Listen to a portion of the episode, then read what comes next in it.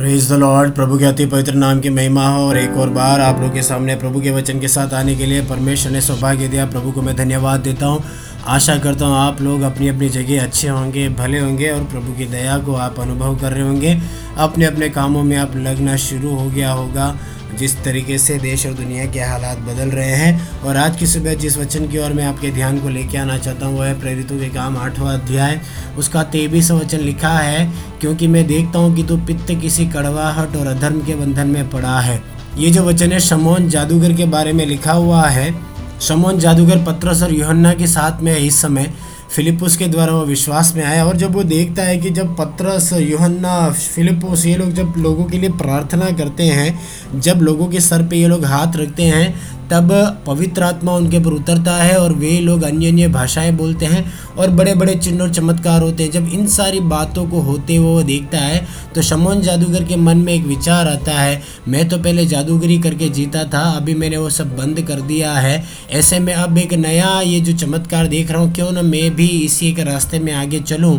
और वो बड़े ही शंका के साथ देखता है, आग्रह के साथ और जलन के साथ उन्हें देखता है। और आखिर में जब उससे कुछ बन नहीं पड़ता तो पतरस और यूहन्ना के पास कुछ रुपये लेकर आता है और बोलता है कि ये रुपया ले लो और जो तुम करते हो वो ही अधिकार मुझे भी मिल जाए कि जब मैं भी लोगों के सर पे हाथ रखूँ तो उनमें अन्य भाषा का वरदान आ जाए, पवित्र आत्मा आ जाए।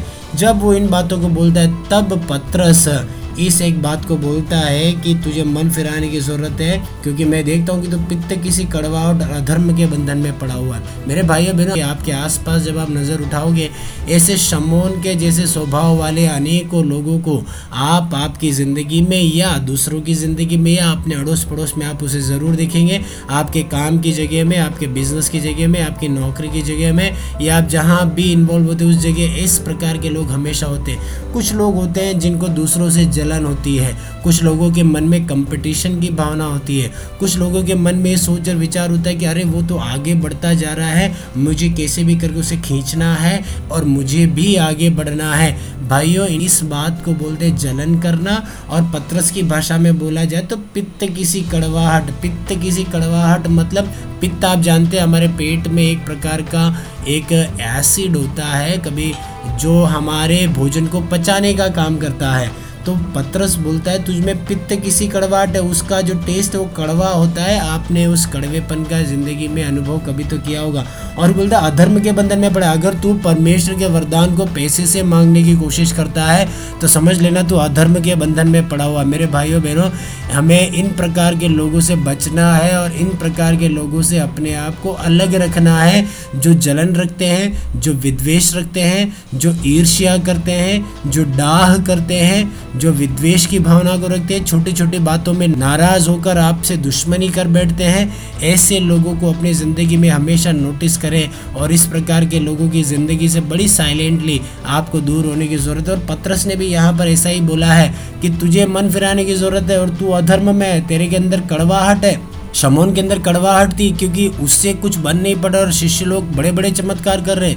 कई बार लोग इस कड़वाहट के साथ आपके पास आएंगे। इसीलिए आज की सुबह मैं आपसे एक बात कहना चाहता हूँ, हमारे मन के अंदर कड़वाहट दूसरों के प्रति नहीं होना चाहिए। अभी तक हमने दूसरों के बारे में सुना, लेकिन आपसे भी मैं कहना चाहता हूँ आपके दिल और दिमाग के अंदर भी कड़वाहट नहीं होना चाहिए। आप भी अधर्म के बंधन में नहीं पड़ना है। परमेश्वर ने हर एक को अलग अलग जिम्मेदारियाँ इस धरती पर दिया है। कोई बिजनेसमैन है, कोई बड़ी नौकरी करता है, कोई बड़े पदवी पर है, कोई छोटी पदवी पर है। सब परमेश्वर की तरफ से निर्धारित है। ऐसे में दूसरों की ज़िंदगी की उन्नति को देखकर या दूसरों की ज़िंदगी की अच्छी बातों को देखकर या दूसरे किस प्रकार आगे बढ़ रहे हैं उसे देखकर आपको डाह करने की ज़रूरत नहीं है, आपको कड़वाहट से भरने की ज़रूरत नहीं है। अगर आप भी परमेश्वर से प्रार्थना करेंगे, परमेश्वर आपकी ज़िंदगी में भी बदलाव को लेकर आएगा। परमेश्वर आपकी ज़िंदगी में भी चेंजेस को लेकर आएगा। परमेश्वर यीशु मसीह आपको भी आपकी ज़िंदगी में आगे बढ़ा सकता है, ऊंचा उठा सकता है और आपका भी वो आदर और मान कर सकता है। ऐसे में मेरे भाइयों बहनों, अगर किसी किस्म की कड़वाहट, किसी किस्म की ईर्ष्या या विद्वेष अगर आपके मन में आ गया है, गुस्सा किसी के प्रति आपके मन में आ गया है, नाराज़गी आपके मन में आ गई है, तो हमें उसे छोड़ने की ज़रूरत है, नहीं तो हम भी शमौन की कैटेगरी में गिने जाएंगे। इसीलिए आज की सुबह अगर आपके मन में ऐसी कोई भावना है, मैं आपके लिए प्रार्थना करना चाहूँगा ताकि हम उन भावनाओं से उन विचारों से बाहर निकलें और प्रभु में, आत्मिकता में, आज़ादी के साथ बिना किसी बंधन के आगे बढ़ें। मेरे प्रिय पिता परमेश्वर, इस संदेश को सुनने वाले मेरे समस्त प्रिय लोगों के लिए प्रार्थना करता हूँ। देश के विभिन्न भागों से, विदेशों में, अलग अलग जगह से सुनने वाले अजीज़ों के लिए मैं प्रार्थना करता हूँ। परमेश्वर, इन दिनों में प्रभु किसी प्रकार का अगर कोई विद्वेष, कोई जलन, कोई नाराज़गी, कोई दुश्मनी की भावना अगर किसी के मन में आया है, मेरे पिता परमेश्वर हम उसके लिए दुआ मांगते हैं। उस आदत से, उस स्वभाव से बाहर आने के लिए तो उनकी सहायता कर, और उनकी ज़िंदगी में भी तो उन्नति दे, आनंद दे, ऊंचाइयां दे, अनुग्रह तो दे। पिता परमेश्वर हम आपसे प्रार्थना करते हैं। आज का दिन प्रभु कड़वाहट से रहित एक ज़िंदगी जीने के लिए हर एक की तो सहायता कर। यीशु के नाम से हमें दुआ मांगते हैं, आमीन।